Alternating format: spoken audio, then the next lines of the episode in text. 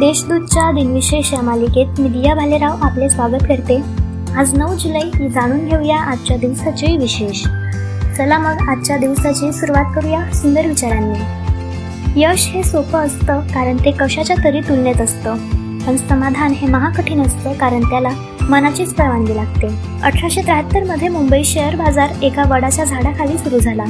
आज मुंबई शेअर बाजारातील कंपन्यांचे एकत्रित बाजार मूल्य दोन लाख अठरा हजार दशलक्ष रुपयांपेक्षा जास्त आहे.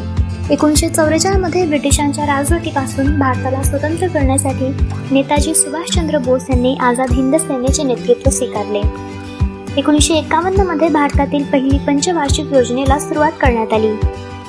एकोणीसशे एकोणसत्तरमध्ये राष्ट्रीय वन्यजीव विभागातर्फे वाघाला भारताच्या राष्ट्रीय प्राण्याचा दर्जा देण्यात आला.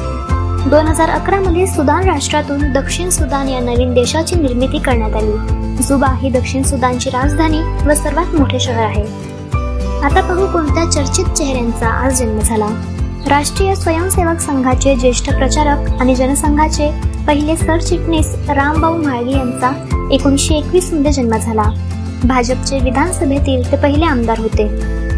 प्रसिद्ध चित्रपट दिग्दर्शक निर्माते आणि अभिनेते वसंतकुमार शिवकुमार पदुकोण उर्फ गुरुदत्त यांचा एकोणीसशे पंचवीसमध्ये जन्म झाला. एकोणीसशे पन्नास ते एकोणीसशे साठच्या दशकात त्यांनी अनेक उत्कृष्ट चित्रपटांची निर्मिती केली. भारतीय अभिनेते दिग्दर्शक निर्माते आणि पटकथालेखक के बालाचंदर यांचा एकोणीसशे तीसमध्ये जन्म झाला.